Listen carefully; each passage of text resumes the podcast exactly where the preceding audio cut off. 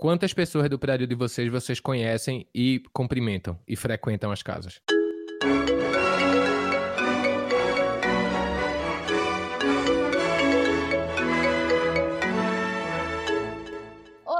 Você está ouvindo o Caviares, nosso podcast semanal que fala de temas importantes com bom humor e às vezes algumas tretas que podem ser cortadas na edição. Né? A cada programa a gente traz aqui convidados caviares para a roda e hoje temos a ilustre presença de Renata Correia e devo dizer que é uma pena que o podcast não mostra a cor dos olhos das pessoas. Também a minha joia China além dos caviares de sempre, Mia Passione, Bruno Barros, Felipe Pena, Marcela Casagrande, Pedro Del Picchia e Rafael Ximenes. Eu sou Julia Krieger e vou apresentar aqui o programa de hoje, mas antes de colocar o tema na roda, eu quero pedir para os nossos convidados falarem algumas palavrinhas iniciais aí. Rê e China, por favor, contem pra gente um pouquinho de vocês. Bom, meu nome é Renata, eu sou roteirista, escritora, carioca, mãe da Liz, e é isso. Eu sou China, Cantor, compositor, é, apresentador de TV e agora de podcast. Escrevi um livro infantil. Tenho cinco cachorros com nome de gente e dois filhos também com nome de gente. A gente sabe que a vida lá fora parece que está começando a voltar ao normal, entre aspas, e eu queria perguntar para vocês como vocês acham que vai ser a vida pós-pandemia, né? Porque a gente agora adotou novos comportamentos durante a quarentena aqui mais restrita para quem cumpriu. Muita gente imaginou transformações acontecendo, né? Quando a gente voltasse a ocupar o mundo fora das nossas casas, mas o que, que vocês acham que realmente vai acontecer, né? Será mesmo que vai mudar tanta coisa assim nessa vida pós-pandemia? Uma coisa só antes de passar a palavra, né, para vocês, eu quero dizer que eu quero 50 conto a cada vez que alguém pronunciar o termo novo normal, beleza? Porque eu tô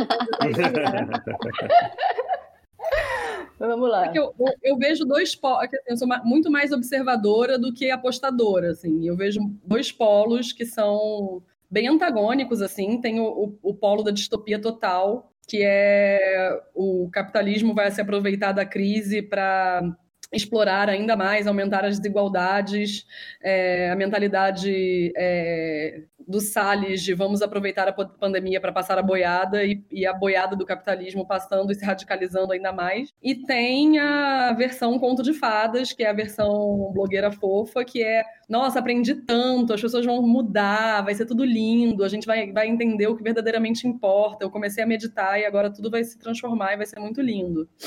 É, eu acho, na verdade, que a gente está em um mundo em disputa, né? É, o mundo está sempre em disputa, mas essa narrativa do que vai acontecer pós-pandemia é uma narrativa que ela está em disputa exatamente. A gente só vai saber o que aconteceu no tempo histórico. Aliás, acho que a gente não vai saber. Acho que a gente está construindo o que vai acontecer, mas acho que a gente não vai estar tá presente nas consequências do mundo que vai se estabilizar pós-pandemia. E eu acho que a nossa responsabilidade agora, na verdade, é, é, imaginar esse futuro da melhor maneira que a gente que a gente quer, da melhor maneira que a gente quer esse mundo configurado e agir de acordo, porque a gente não vai não vai viver para ver as consequências do que vai acontecer agora. Ô Renata, é um, me, é um meso blogueira fofa com meso capitalismo? É esse caminho que a gente tem que seguir? Exatamente. o mundo em disputa é esse. O mundo em disputa é, da, é o da utopia e da distopia, né? Num grau menor, a gente estava vivendo isso, né? A, a, a distopia, a distopia se disputando é, nesse, nesse capitalismo imperial, global. A gente tinha essa, essa disputa entre a utopia e a distopia. É tudo lindo, tudo maravilhoso, e alguém vai. É, e a, a, gente está vivendo num mundo que vai se autorregular e vai ser incrível, ou a gente vai viver nesse mundo hiper conectado, hiper vigiado. Mas essa, é, eu acho que estamos em disputa ainda. Você falou que você acha que, você não, que a gente não vai viver essa, essa nova era, mas alguma coisa a gente vai sentir agora. O que, que vocês acham? O, que, que, o que, que é possível que a gente veja acontecer? Não, o que já está acontecendo, eu vejo, é, por exemplo, isso aqui que a gente está fazendo agora, né? Assim, o uso cada vez mais, assim, de encontros online em vários graus, porque é cansativo, mas é o que rola. E essa coisa, acho que inclusive do home office, Bruno pode falar melhor um pouco do que a gente estava discutindo já no grupo. É, como é que isso vai começar a ser mais é, levado a sério, né? Em muitos graus de pessoas que começaram a ter que trabalhar mais em casa ou adaptar seu trabalho para, enfim, percebeu às vezes que seu trabalho também era melhor de ser feito em casa ou até possível, embora isso traga também outras implicações, que é bom a gente falar aqui. Mas assim, eu acho que as pessoas vão pensar mais na necessidade mesmo de sair de casa para trabalhar ou até para fazer outras coisas, né? Porque isso já está acontecendo agora. Considerar mesmo Sim. a necessidade de sair de casa para tais coisas, não sei. É, o, uma coisa que eu acho que está acontecendo já e a tendência é, é, que a gente assimile isso assim por um, por um longo prazo, né? Fique para não sei para sempre, mas fique depois da pandemia para mim é, é o melhor entendimento dessa linguagem, né? Da coisa da comunicação à distância.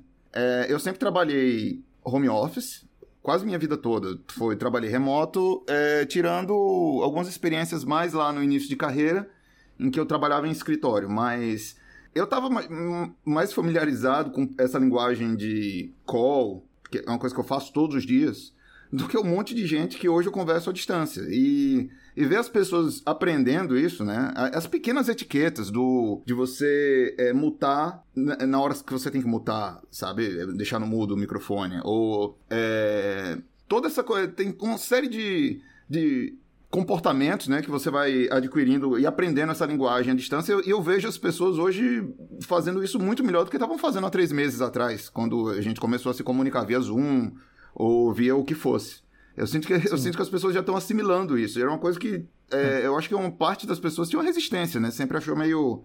Ah, por que eu vou fazer uma ligação por vídeo? Que era uma coisa que mas, vinha, mas... lá, na ficção científica sempre a gente via isso, mas na prática a gente não fazia. E, e tá meio que ajudando isso a normalizar um pouco, a se tornar. Sim.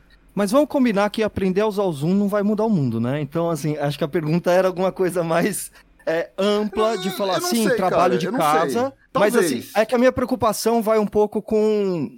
Quando eu digo preocupação, é pra, o que eu tenho pensado, o que, que pode acontecer, é, é que sim, vai aumentar muito o home office. Aumentando muito o home office, porque é, basicamente porque as empresas que estão é, centralizadas na, na, na, nos centros da cidade, é, olha essa redundância, né? Centralizada nas cidades e, e pagando aluguéis caríssimos, elas vão falar, cara, faz quatro meses que meus funcionários estão trabalhando de casa.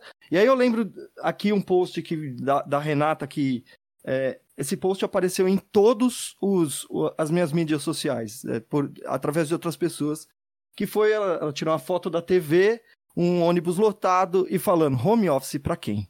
Pode, né? Era alguma coisa mais ou menos assim, né? Que o ônibus lotado e falar, ah, a gente tá aqui no home office e, claro. e legal, eu consigo fazer isso, mas quem não? E aí o que vai acontecer? Aumentando o home office, as empresas parando de pagar aluguel, eu penso quantos trabalhos dependem do meu trabalho indiretamente, né? Os, claro. o, o restaurante que, que os, os, restaurantes em volta das empresas, que aí se as pessoas param de, de precisar ir para o centro, elas vão também pensar, talvez eu possa morar mais longe, cara eu vou morar no sítio. Muitas empresas, principalmente é, em, mu em muitas, muitos grandes centros, é, ainda tem uma relutância em você deixar isso como uma opção para o seu funcionário de você trabalhar de casa, porque a gente tem aquela visão é, corporativa de bater cartão, de ver o funcionário, do funcionário dedicar oito horas, nove horas por dia naquele ambiente fechado, né? Que é uma, uma forma. É, conservadora, antiga de, se vo, de você ver o trabalho. Também, né? Exatamente. Também de controle, de vigilância, de tudo isso, né? É, que é focado no tempo que o, que o funcionário está disponibilizando e não exatamente no, na qualidade do trabalho e do que, que ele está provendo, né, para a empresa. Uhum. Agora, com essa possibilidade, as pessoas foram forçadas a fazer home office, sim, muitas empresas agora vão optar por não voltar totalmente para o escritório, não voltar a pagar um aluguel caríssimo, porque viu que funcionou né? Só que tem o um outro lado. É, a gente depende também de trocas, de você poder conviver, sentar com seus colegas, você poder virar para a pessoa em qualquer momento e fazer uma pergunta, você poder conhecer, ter essa integração. E aí que é a oportunidade, então, de empresas como a que eu trabalho, que você vai lá e você encontra as pessoas. O objetivo de você estar tá no espaço é o encontro e não a vigilância ou dedicar suas horas, mas o encontro, a troca, o evento, você poder estar tá com alguém ali do seu lado é, e trazer o bom disso, de você não ficar isolado, né? E também como agora com a questão da pandemia, né? A gente essa questão do transporte público que foi colocada, né? Para quem é, que você precisa se deslocar uma hora para chegar no escritório. Por que, que eu preciso ir para o meu escritório na Avenida Paulista se eu posso fazer meu trabalho daqui, né? Quando você tem a opção de trabalhar de qualquer lugar, você pode ir para uma, uma unidade da empresa que esteja a três, quatro quarteirões de você. E não necessariamente ter que se deslocar uma hora e meia para chegar lá, é, naquele único lugar onde todo mundo vai se encontrar. Então, essas, esse movimento já está acontecendo e muita empresa está aderindo a isso, a passar para espaços de escritório que são que estão pulverizados pela cidade. Você dá opção para o seu funcionário de trabalhar de onde ele quiser, né? Mas é, não exatamente também ficar isolado de toda a equipe, de todo mundo dentro do, do de casa. Mas vocês que trabalham, vocês que trabalham em casa, pergunta mesmo, eu nunca trabalhei no escritório, então não faço a menor ideia desse rolê. É, vocês não acham que vocês acabam trabalhando muito mais em casa? Muito Isso mais, pro patrão é uma delícia?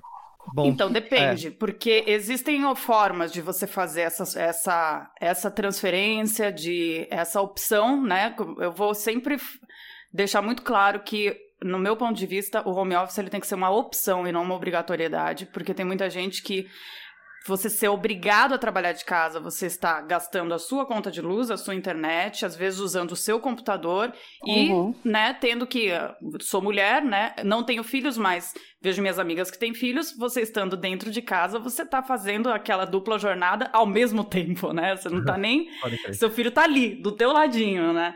Então, é, tem que ser uma opção. E para quem opta por trabalhar de casa, a gente consegue, dentro de uma empresa, você passar. É, é, você consegue, por exemplo, se você trabalha com banco de horas, se você dentro do seu trabalho tem banco de horas, você consegue ter um aplicativo que você coloca quando começou e quando terminou e pronto. Né? Ah, é tem opções, ideia. dá para fazer. É.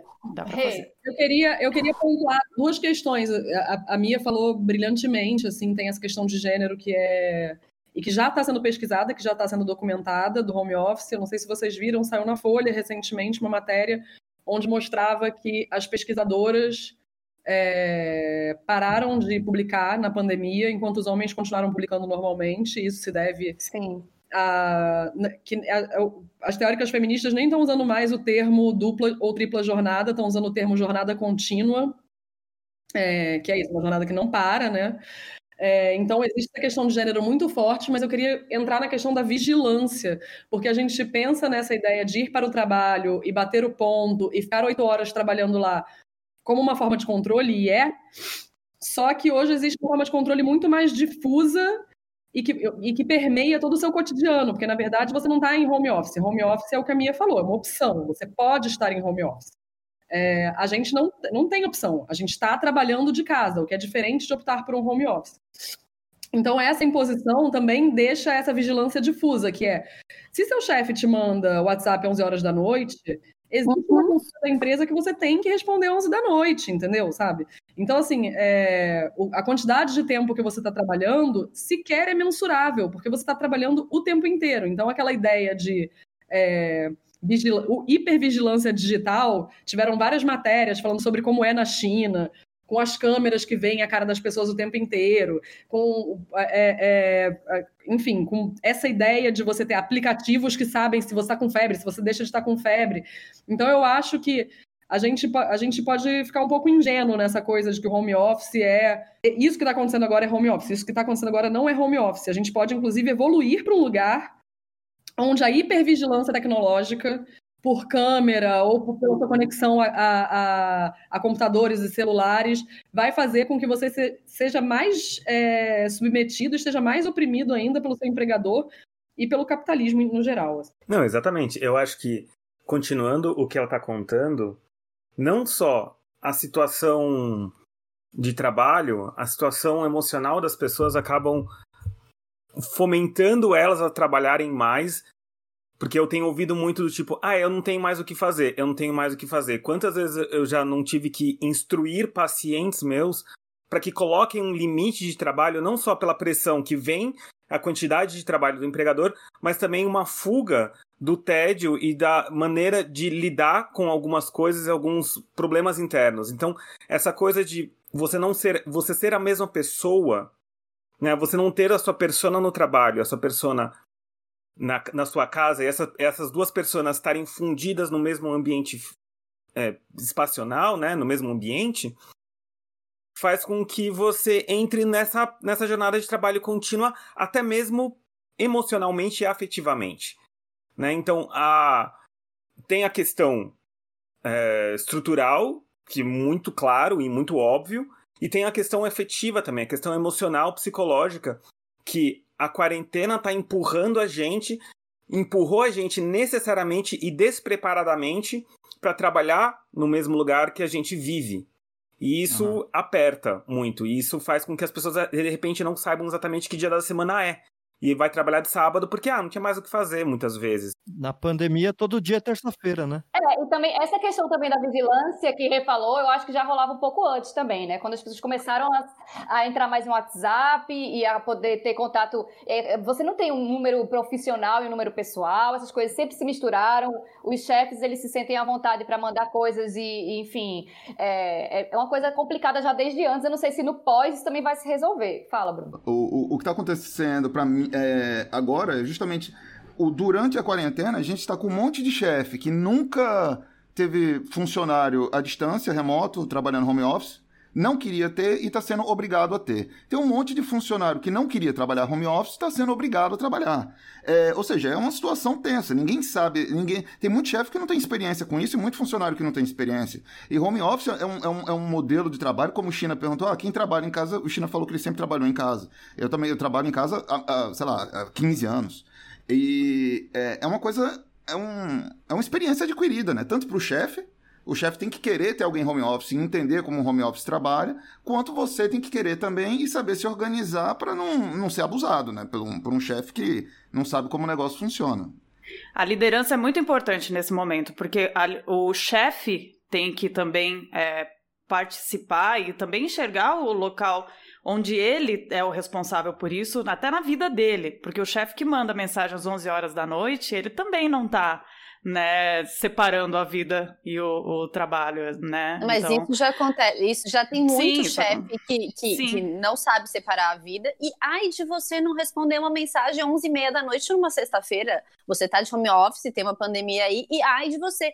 E a quantidade de trabalhadores que adoeceram na pandemia de estresse é muito grande, eu já vi várias matérias falando sobre isso. Eu fui uma pessoa que fiquei doente na quarentena, e minha chefe não teve empatia nenhuma com isso. É assim, a falta de, de saber lidar. É, não foi coronavírus, né? Foi uma ansiedade bizarra que eu tive.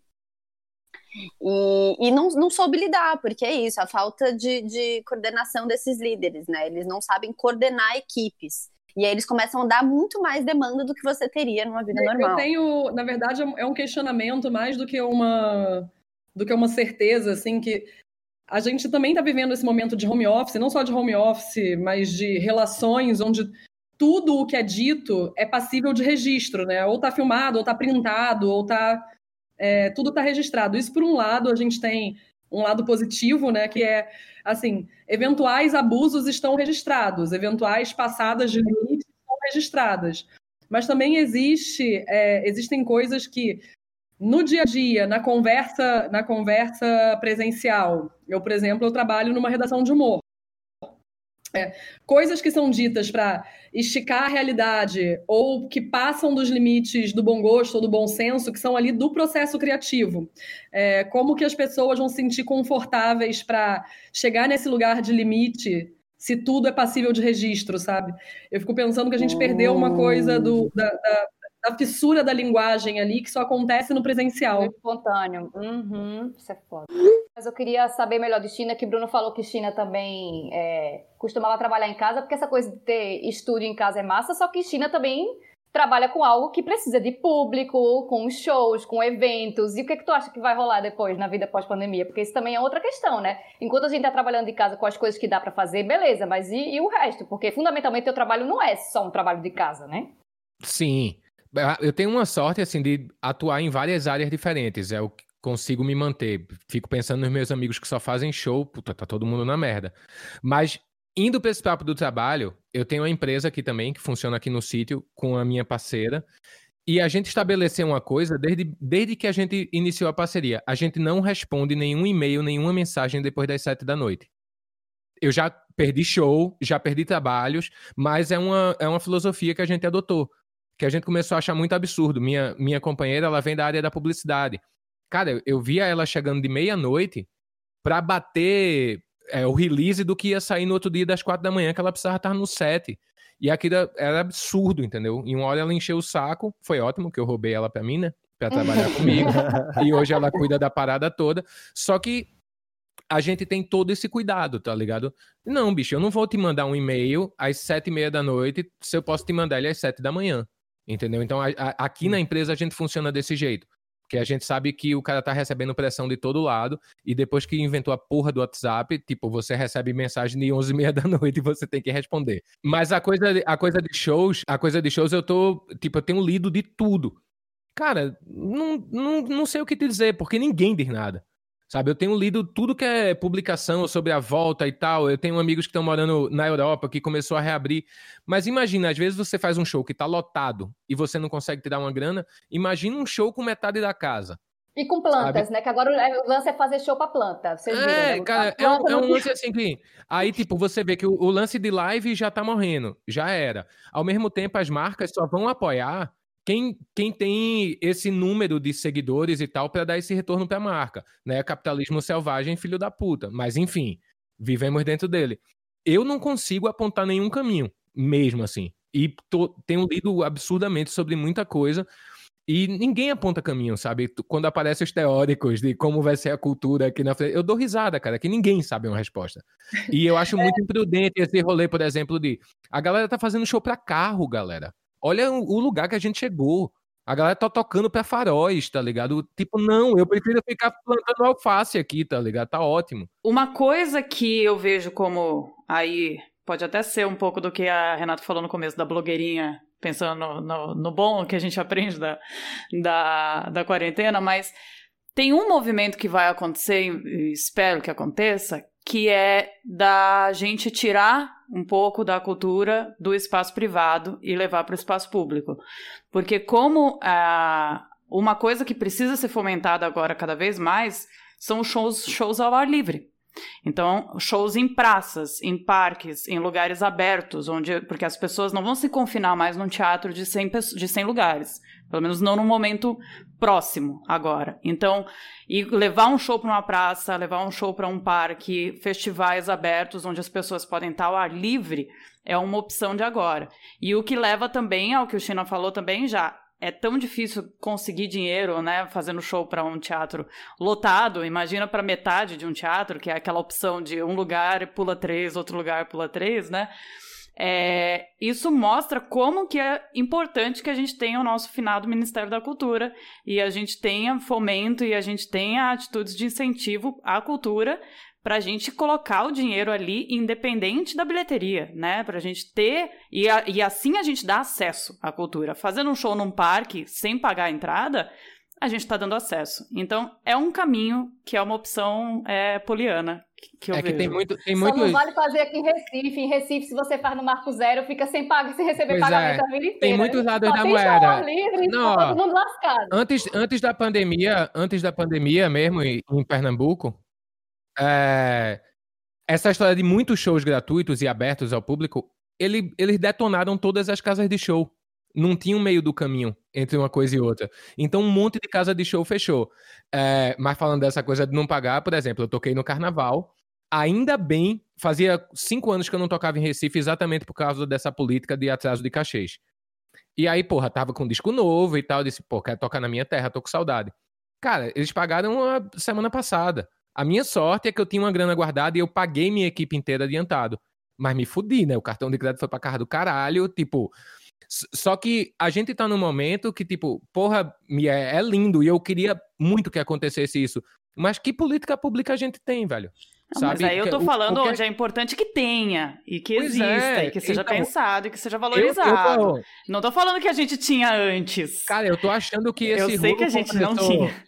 Esse rolo compressor que passou em cima da cultura agora, e em cima do país, a gente vai demorar fatalmente uns 16, 20 anos para se reorganizar, tá ligado? Como nação, como estrutura.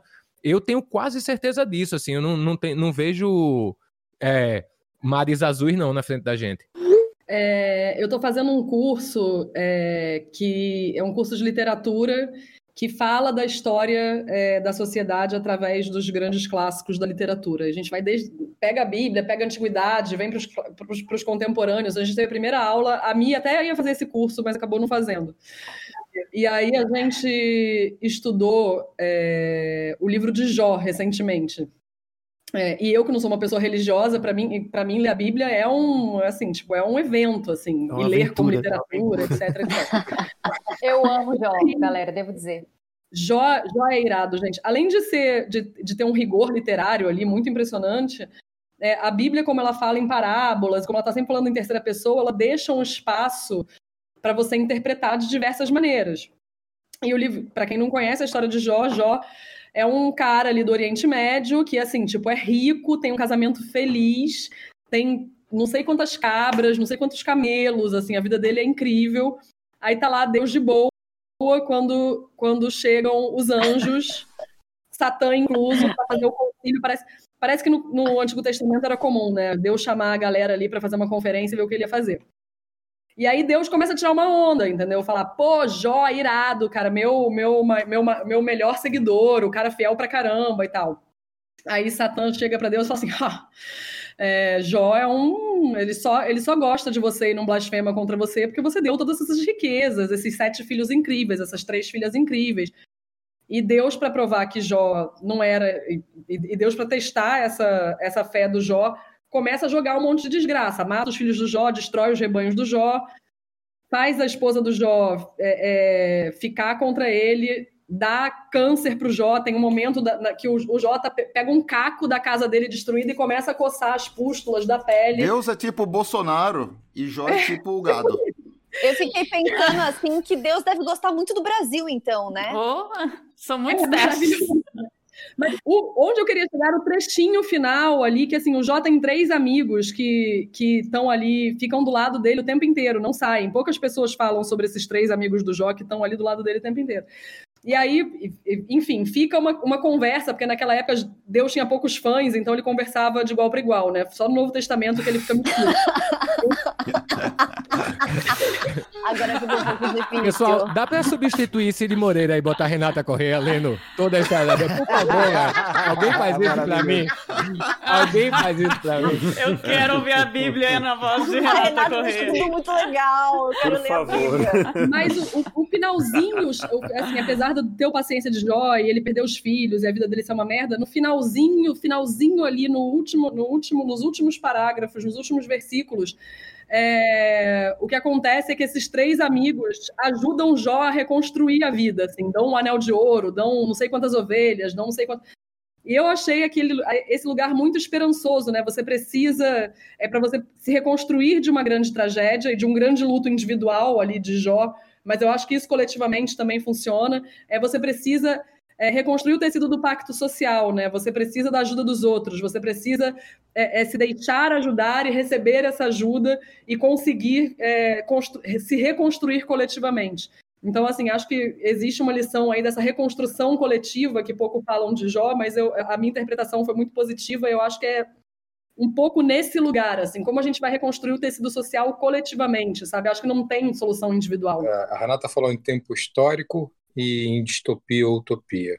Sobre o tempo histórico, se a gente repetir a, a, a última grande pandemia que o mundo teve, que foi a gripe espanhola em 1918, o que veio depois não enche ninguém de entusiasmo. Vou lembrar que depois da, da gripe espanhola teve um grande carnaval no mundo em 1919, os historiadores falam que o carnaval no Rio de Janeiro foi o maior carnaval da história, que as pessoas todas foram para as ruas porque tiveram que viver quarentenas e etc.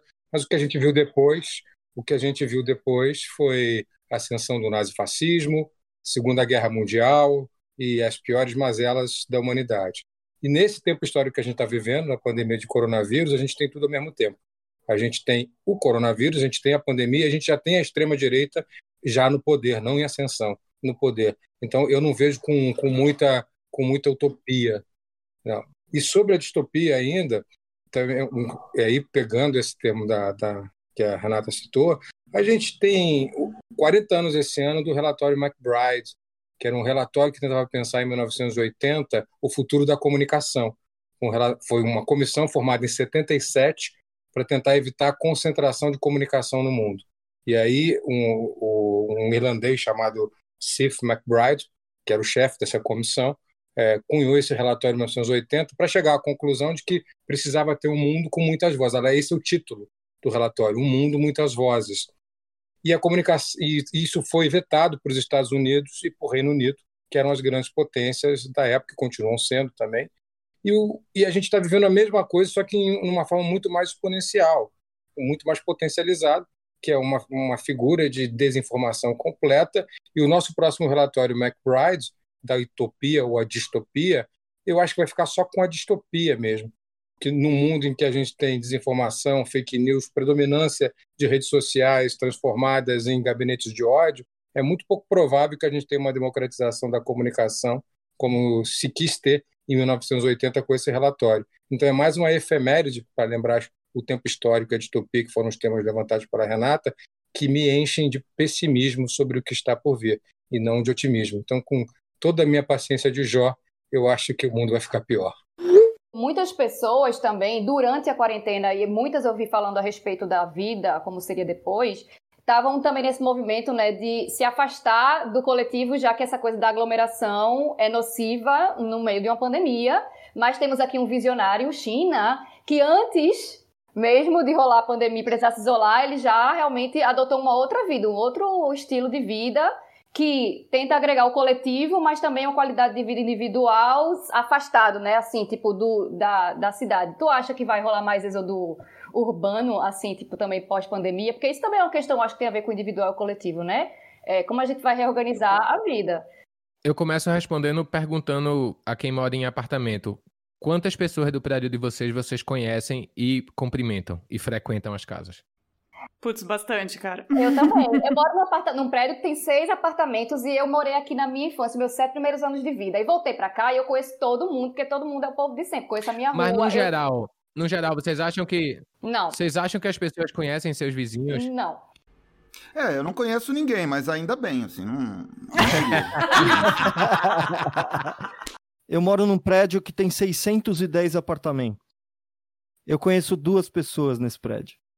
A Respondendo perdeu... tua pergunta para esse povo que falou, ah, Acho conheço todo mundo. Então, Certíssimo. Então eu sou um pouco fora da curva, que eu conheço meu prédio inteiro. Eu sou antissocial, eu tô adorando. Eu não conheço quase ninguém no meu prédio, mas é que eu mudei um 15 dias antes de rolar a quarentena. Então acabou que é, não rolou, mas anteriormente eu morava num predinho onde todo mundo se conhecia, inclusive a Liz é, andava, minha filha andava entre os andares, indo na casa dos amigos, então todo mundo se conhecia mas era prédio pequenininho, né? Pois é, outro tipo de comunidade. Eu moro num prédio grande e eu reconheço as vozes dos fora Bolsonaro que gritam aqui na hora do, do panelaço. Você é uma pessoa de sorte. Eu aqui da minha janela só ouço os tiros dos bolsonaristas. Ah, eu tenho um também, que eu xingo sempre. Alguns lugares bateram em mim na hora de decidir sair da cidade, né? É, um, a questão financeira, porque, bicho, eu tava trabalhando em um monte de lugar, ganhando bem até, e caralho, percebi que eu tava correndo atrás do meu rabo toda hora. Sabe? E o bairro é caro, e a estrutura em volta é cara, e tudo é meio caro. E você começa a questionar se, porra, todo o trabalho que você tá tendo para ser empregado num dinheiro que você sabe que estão explorando vale a pena. Daí eu vim, tem um músico aqui que mora aqui perto, o cara, ele toca com Arnaldo Antunes, toca com a maior galera. Ele mudou pra cá, ele pagava 500 reais de aluguel. Ou seja, qualquer cachê que ele ganhava dobrava aqui. Aí eu fiquei com aquilo na cabeça. O segundo passo. Pra quem tá ouvindo agora, você, você mora onde? Fala. Eu não. Eu, não tá eu, eu, moro no interior de São Paulo. Eu jamais falo a cidade que eu tô morando. É porque senão vai encher de gente lá. E os fãs de China que estão ouvindo o podcast vão também invadir a casa dele. Eu moro, eu moro a. Mas você mora num sítio, né? Eu moro Mas... num sítio a uma hora e meia de São Paulo. A uma hora e meia da capital, que é bem, é bem perto. Hein? sítio em Atibaia, entendemos. China, você, você... Não, não, não vou mentir. Mas, o, o, o, China, o dono da tua casa sabe que você tá aí? É, sim. o dono da casa sabe. Na, na real, China, foi uma questão humanitária. A, a esposa do Queiroz está com você, China. Foi uma questão humanitária dele me liberar a casa dele aqui para mim, entendeu? Mas ele é um anjo. Mas eu, Isso foi a primeira coisa que eu senti. Outra coisa, eu vim de uma cidade que é pequena. Olinda é uma cidade pequena, que todo mundo se conhece. Pelo menos du durante a minha infância, todo mundo se conhecia. E essa questão da cordialidade da vizinhança, depois que você vai para uma cidade muito grande como São Paulo, cara, para quem já é de São Paulo e nasceu e está acostumado com isso, ok, eu não, não, não vim dessa onda. É muito opressora, cara. Ainda mais, né? Nordestino, tudo. Então, até você conseguir chegar nessas pessoas demora tudo um pouco mais. E esse ritmo alucinado das cidades é tipo, ela tira a tua alma, velho, leva tudo teu. Então, quando eu juntei a história da grana com essa história de, de, eu queria realmente uma vida mais cordial, porque eu sou uma pessoa cordial, eu gosto de fazer amigos, eu gosto de estar na casa das pessoas, vir pro mato foi uma excelente opção. Então, quando eu mudei para cá, Cara, minha vida deu uma volta, assim. Eu fiquei 10 anos em São Paulo direto, e em 4 anos morando aqui no mato, eu aprendi muito mais coisa do que eu aprendi nos 10 anos em São Paulo. Sabe? Aqui, é tipo, não dá para ligar pro cara da Porto Seguro pra ele vir arrumar o teu chuveiro. Sabe? Você tem que aprender a arrumar. Porque tem o cara que arruma chuveiro aqui, só que ele vai aparecer depois de seis dias. Então são seis dias tomando banho frio. Tá ligado? E aí o YouTube já ajuda pra caralho. Aí tu vai, aí tu estoura o chuveiro, claro. aí puta merda, aí compra o chuveiro, aí instala, aí dá merda. Aí uma hora tu aprende a fazer o, o, o rolê todo. Então, nessa questão, ao mesmo tempo, a gente, eu já vivo num movimento de escambo aqui. Eu tenho alface, tenho milho, tenho um monte de coisa na horta. Eu troco com o velhinho lá de baixo, que ele tem leite, e aí já troco outra coisa com o cara daqui de cima, que tem alguma verdura que eu não tenho. Então eu já vivo nesse formato de escambo há bastante tempo. A minha parceira é fotógrafa também.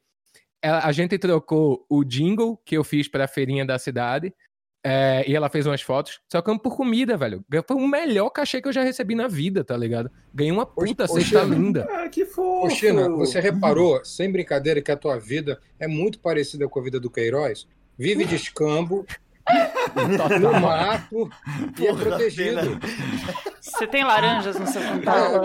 É muito parecido. Não, só tenho, eu tenho limão galego. Tem um limão galego no quintal, laranja não rolou. Não, mas eu queria colocar aqui, então, eu, é, eu entendo esse movimento que você fez. Inclusive, meu pai mora numa chácara nossa que ele mora completamente isolado. Para ele, ele nem tem os vizinhos para fazer o escambo, que é tudo chácara desabitada em volta dele. Mas é, eu acho assim que também essa coisa que é, a gente tem uma visão estereotipada, principalmente eu imagino que essas pessoas como você que não moraram desde não cresceram em São Paulo, realmente, lógico, a gente sabe de tudo que uma grande cidade pode trazer para a gente se isolar, né, essa individualização. Mas a gente consegue reverter isso ainda dentro da cidade e poder viver a cidade. Então, eu moro é, a três quadras da Avenida Paulista e eu me sinto morando numa vila, né? Porque eu desço na rua e ando no bairro, no mercado, e eu conheço pessoas, cumprimento, sei quem são elas, são sempre as mesmas que estão andando por ali. A gente, agora, nessa, nesse período de pandemia, o quadro de avisos do prédio tá cheio de gente oferecendo ajuda, fazendo troca, fazendo máscara, né? E é, essa coisa. E também tem uma questão tem a, a, gente tem algumas comodidades também que não, elas não são impositivas, né? A gente pode optar também viver uma vida saudável com um consumo consciente dentro da capital. Nesse caminho você vai sim. ficar azulejando a praia daqui a pouco. pois é. Pois é. Eu e Bruno. Só um, um, questionamento no meio disso tudo que Mia falou do, do se isolar. Sim. Isso é muito relativo, cara. Eu nunca tive pois tão é. cercado de gente, sabe? Tipo, Todos os meus amigos ganharam uma casa de praia ou uma casa de campo. A, a ida, a ida em São Paulo ficou muito mais gostosa, sabe? E a vida, a, a vida aqui, bicho, eu me relaciono com tanta gente aqui, velho. Com tanta gente.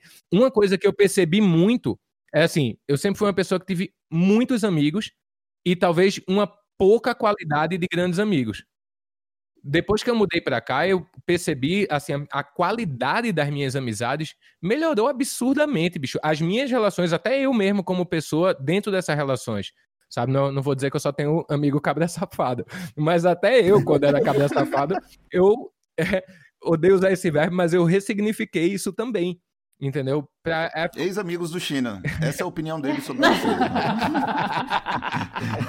é, Então, quando rolar realmente é, essa pandemia, a vida pós-pandemia, é a ideia de que se der treta no mundo, se for o apocalipse do capital aí também, todas essas coisas horrorosas que tem pessoas que não são tão otimistas que preveem no futuro, a gente vai tudo pra casa de China, a gente monta um bunker lá ou fica na piscina com a vaca, não sei. A gente vai pro sítio. Caralho, essa história, essa história da vaca foi foda. Essa história da vaca foi é foda, velho. Conta pra gente a história Bicho, da vaca. Não, um, um, dia antes da vaca cair na piscina. Spoiler. Um dia antes da vaca cair na piscina, minha esposa tinha me chamado para ver uma vaquinha que tinha nascido e tal, e sete da manhã, um bezerrinho. No outro dia, sete da manhã, ela, meu amor, a vaca. Aí eu falei, puta, o que é que tem? Na... Outro bezerro era gêmeo e esperou um dia. Ela não caiu na piscina. Velho, eu desacreditei. Eu olhei, tava lá aquela filha da. Mas ela tava muito formosa, velho. Ela tava muito no esquema. Tava um puta sol do caralho ela na piscina de boa. E daí, eu nunca. Eu não conhecia meus vizinhos, porque, tipo, os sítios distantes e tal. Velho, do nada aparece uma menina com celular, uma família, todo mundo foi ver a vaca. Aí todo mundo desceu pra ver a vaca. Aí chega um trator pra tirar a vaca com o trator. E aí a garrafa, não, vai tirar como e tal. E eu ali no meio assim, né? Tinha acabado de mudar, eu fazia, caralho, velho. Resolve que saudade aí, da minha. Que saudade de andar na Avenida Paulista e não ter uma é, vaca, tá ligado? Não, Cadê o número da Porto Seguro, né? Coisas que não acontecem na Avenida Paulista, gente. Não pode acontecer. Velho, aí o mais louco é que o cara do trator ficou olhando, foi pra um lado, foi pro outro. E eu já na agonia que eu disse, vai, tira essa porra dessa vaca, né? Vamos resolver essa porra. E aí ele pegou um pedacinho de pau, velho, foi pra trás da vaca, deu uma cutucadinha no cu dela, ela saiu inteira, bicho. Ela. Uh! Aí ela rasgou. Eu fiquei, caralho, velho, que medo de dar o cu da porra dessa vaca, velho. Foi foda. Cara, não precisou, não precisou de nada, a vaca saiu, tá ótima. Cagou a Saiu pela tá escadinha até, né? Nossa, foi foda, velho. É, no onde eu moro, no Rio de Janeiro, que é a três, duas, três quadras de uma grande avenida, tem macaco pra caralho, assim, muito macaco, gigantes, assim, cara. Inclusive, é, no WhatsApp do condomínio estão oferecendo serviço de colocar tela metálica, porque a tela normal, que a gente não. para criança e para gato, eles abrem, eles invadem as casas, eles roubam comida. E agora que, que a gente está na pandemia, o que aconteceu foi os macacos aqui perto eram macacos que gostavam de fast food. Eles comiam o hambúrguer da lixeira, o, a batata frita da lixeira, agora não tem mais. Eles estão querendo um carboidrato refinado e só tem coisa, só tem fruta na floresta. Então eles estão invadindo a Nature is healing. Ô, Renata, Renata, Renata, você está dizendo então que os Simpsons, os Simpsons estavam certos naquele episódio aí? Os Simpsons estavam corretos, porque macacos com, com, macacos com muita vontade de carboidrato refinado estão invadindo as casas e roubando caixa de pizza que fica em cima da, da, da mesa. Na, na, no meu apartamento não aconteceu, porque eu troquei as telas antes de mudar. Mas no apartamento da frente invadiram a cobertura, eles nadaram na piscina e cagaram na piscina. E o meu e o meu vizinho teve a casa invadida e toda todo o pão comido. Ou seja, é, se você quer, se você quiser saber realmente o que vai acontecer no futuro depois da pandemia, assista os Simpsons, né? É isso. eu penso muito na vida escolar barra universitária é, pós-pandemia, porque os espaços né, ao ar livre são maravilhosos, mas os espaços de sala de aula e colégios, escolas, com as crianças também, enfim, é o que vai ser mais complicado, eu acho, de voltar logo.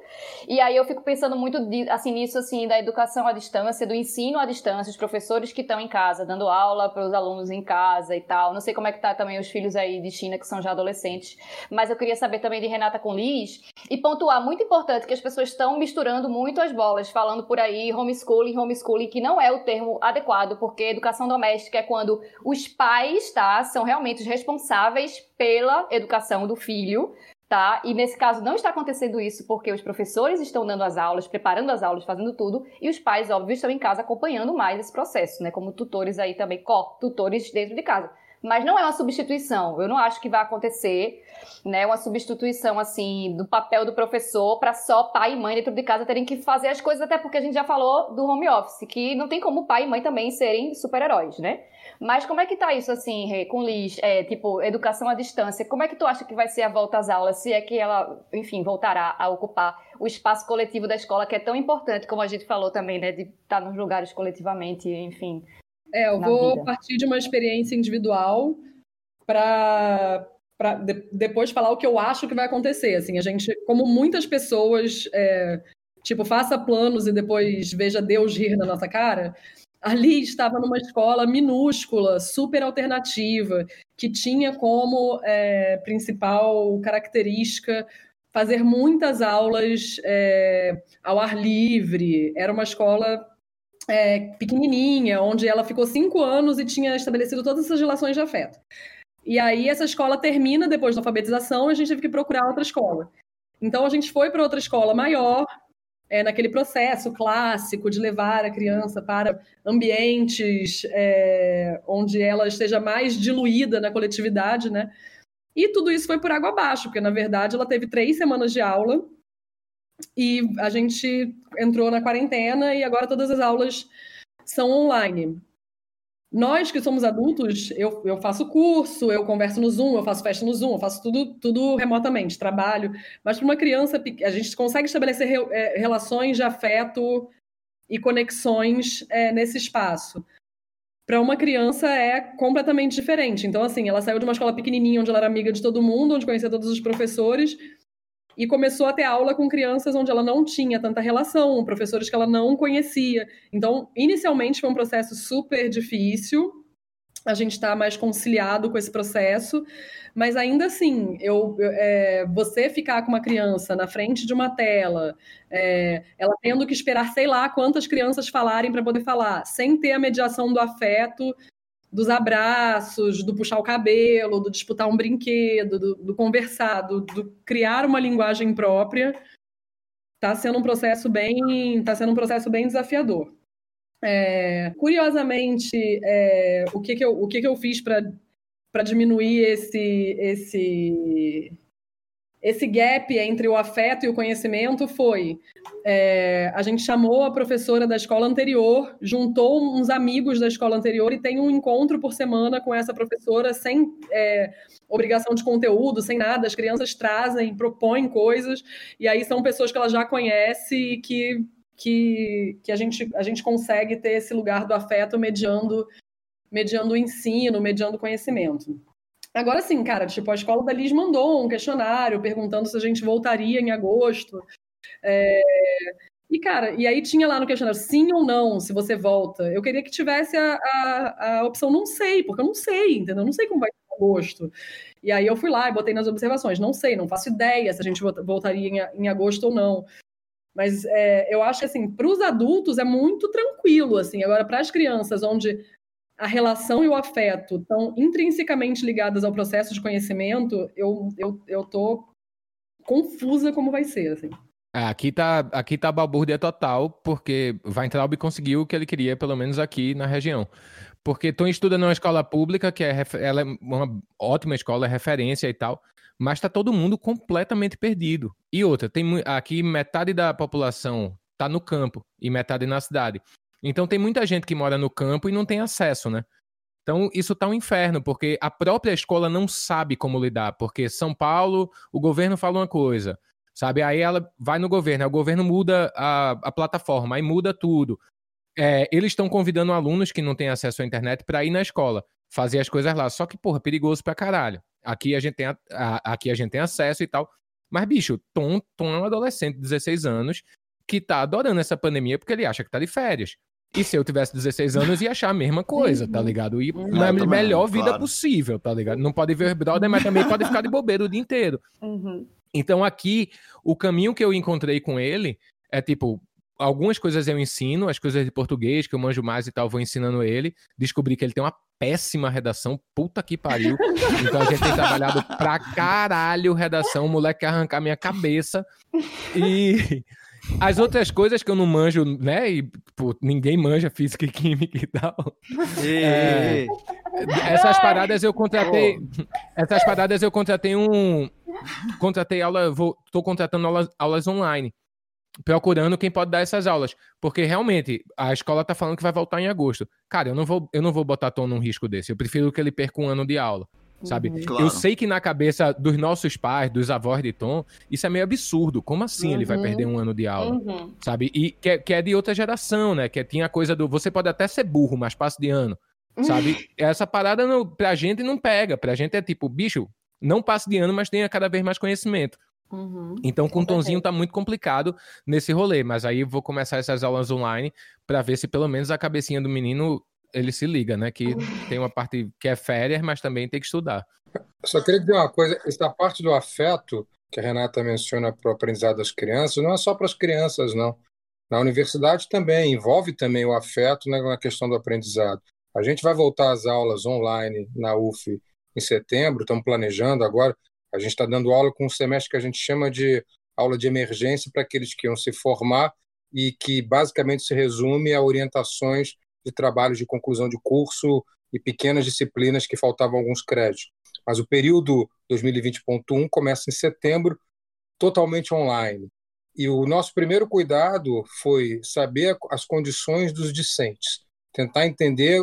Não estou falando só de condições de acesso à internet para interagir nas aulas, mas também, principalmente, quem tem filhos, mulheres que têm filhos, qual é a condição, que se cuidam de idosos, porque a, a, a sociabilidade muda, e as, mas as condições são individuais, e você não tem condições iguais para todo mundo. Claro. Ao mesmo tempo, se a gente demorasse muito a reiniciar um processo de, de aulas na, na universidade, mais a gente atrasaria esse processo que tem alguma ressocialização, mesmo que ela seja virtual. E a gente reaproxima pessoas que estão é, separadas nesse momento. É, é um dilema muito complexo, viu, Rê? E, mas eu digo que também para os meninos lá de 18, 19 anos que são adultos, o afeto também está bastante incluído, inteiramente incluído nesse processo de aprendizado. E a gente não tem como medir o, eh, o quanto esse afeto vai, para usar uma redundância, vai ser afetado por, por essas, por essas aulas é, remotas. Né? De novo, usando muito bem a Júlia falou, não se trata de homeschooling, também não se trata de ensino, ensino à distância, não é isso. É ensino remoto, que é, é outra coisa. Não dá para a gente confundir os conceitos. Ensino à distância é quando você planeja as disciplinas à distância. Não é o nosso caso. A gente vai dar disciplinas na universidade, e só as teóricas, porque as práticas não vão poder ser feitas, que foram planejadas para serem presenciais. E emergencialmente, a gente vai dar essas disciplinas remotamente. Então, não é ensino à distância. É bom que a gente fique com esses termos bem claros, para não confundir e para a gente também não ser entubado por um ministro da educação incompetente que vem após esses três aí, sem doutorados, pós-doutorados ou com falsos pós-doutorados, ou escrevendo impressionante com C. Né? A gente não sabe quem vem por aí.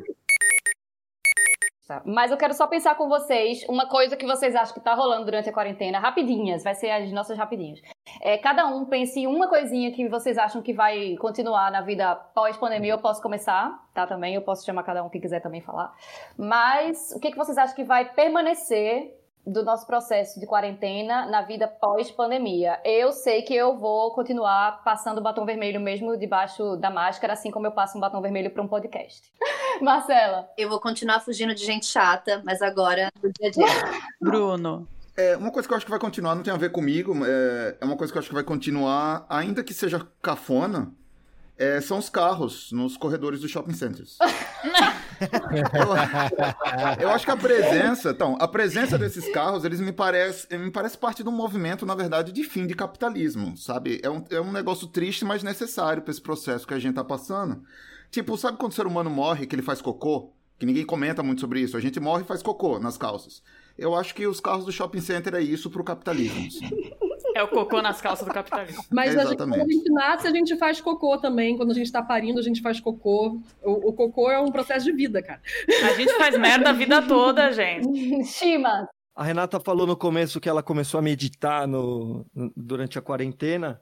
Para mim é isso. Se, se eu continuar meditando depois da quarentena, a vida normal vai ser lucro. China. Cara, eu vou continuar no sítio. Tá todo mundo convidado, tá? Apareça. tá por aqui. Pena. Duas coisas eu acho que vão continuar na vida pós-pandemia. Eu vou continuar discordando de Bruno. Não tenho a menor dúvida disso. E nós vamos continuar nesse processo de clivagem da realidade por parte dos bolsonaristas e eles vão continuar em processo negacionista.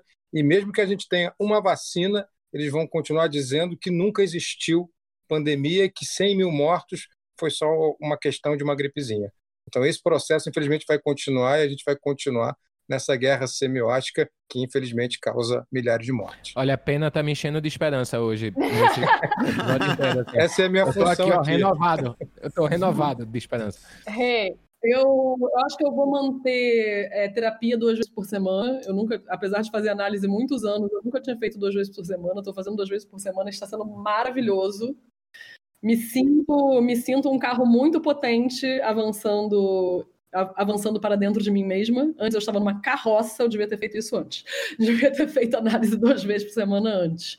É, e congelar feijão, que era uma coisa que eu comia muito fora, então eu não precisava tanto alimentação. Então, assim, congelar feijão foi uma, uma descoberta incrível da minha quarentena que eu quero manter se uma hora essa pandemia passar. Muito bom. Aqui no sítio a gente tem que congelar tudo, né? Não tem um McDonald's do lado. Tipo, eu, eu tô a 6 quilômetros da cidade. Então, velho, pela primeira vez na vida eu consigo não estragar nenhuma comida da geladeira. A gente consegue comer tudo. Isso foi maravilhoso pra vida de todo mundo. China, se tiver precisando de um freezer, é só mandar uma mensagem pro anjo. Boa. é bom que o frete é aqui do, é aqui do lado, em Atibaia, é pertinho, velho. Tranquilo, dá pra ir buscar e voltar 100 reais. Vai, Mia, vai, Mia. Eu espero que eu continue desenhando, que eu comecei a desenhar na pandemia, eu espero continuar desenhando depois. E eu acho que, no geral, tudo vai voltar a ser o velho normal. Não vai ter novo normal, não, gente. Eu acho que ah, vai tudo voltar exatamente no. 50 E eu que sou o pessimista, né? Pedro, Pedro. Eu pretendo perder continuamente o medo do fogão, não só usar ele para fazer café, mas para outras coisas, como tenho conseguido fazer. Boa. Pedro, eu vou te dar uma dica. Eu tô fazendo as tretas do sítio, que é ensinando dicas básicas de cozinha foi o jeito que eu, eu aprendi a cozinhar por telefone com minha mãe quando eu morava no Rio. E aí elaborei. Bicho, um dia desse eu fiz o arroz do preguiçoso. Velho, maior. É, só, é igual faz macarrão, tá ligado? O arroz do preguiçoso. Uhum. Jura você, o feedback da galera foi incrível. Caralho, mas faz assim? Porra! Então é acompanha a treta do vídeo. Nossa, por favor, me passa isso, eu tô precisando. Vai salvar assim. sua vida. Eu sou péssimo. É isso, pessoal. Obrigado pelo convite, hein, pessoal? Ai, obrigada Muito a obrigada a vocês que participaram, que toparam Foi vir. Lindo, obrigada. Voltem sempre. sempre. Por favor, velho. Eu sempre fico mais inteligente. Desde que me botaram no, no primeiro grupo que vocês estão, velho. Minha vida só melhora, velho. Eu fico inteligente pra caralho. Gente, obrigada pelo convite. Foi maravilhoso. Até a próxima. Obrigado. Ouvintes, sigam a gente nas redes, arroba caviarescast, né? Caviarescast também tem Twitter, Instagram pra vocês seguirem. Compartilhem o link também, o Anchor, pros amigos de vocês ouvirem a gente também. A gente vai terminar o programa de hoje deixando aqui uma canção de China, né, do Manual de Sobrevivência para Dias Mortos, que foi lançado no ano passado e que sempre, enfim, tem que seguir porque precisamos, né, desse Manual de Sobrevivência. Fica então aí com Toda Estrela de China com participação de Uyara Torrente. Gosto muito dessa música. Ai, maravilhosa. Beijo, Yara. Beijo, Yara. Tá, não te conheço, mas se você é amiga de China também, quero ser sua amiga. E é isso, gente. Grata por tudo. Beijo. São doses diárias de certeza e medo pra me mostrar o quanto é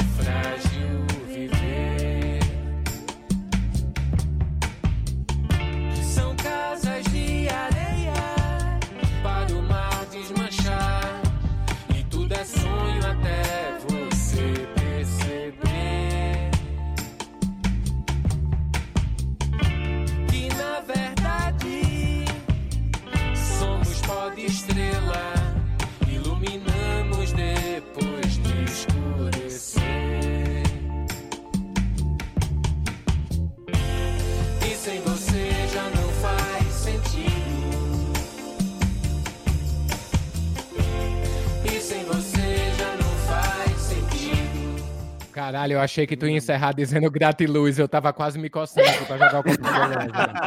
que susto do caralho. Não, Nossa. Não, não, não.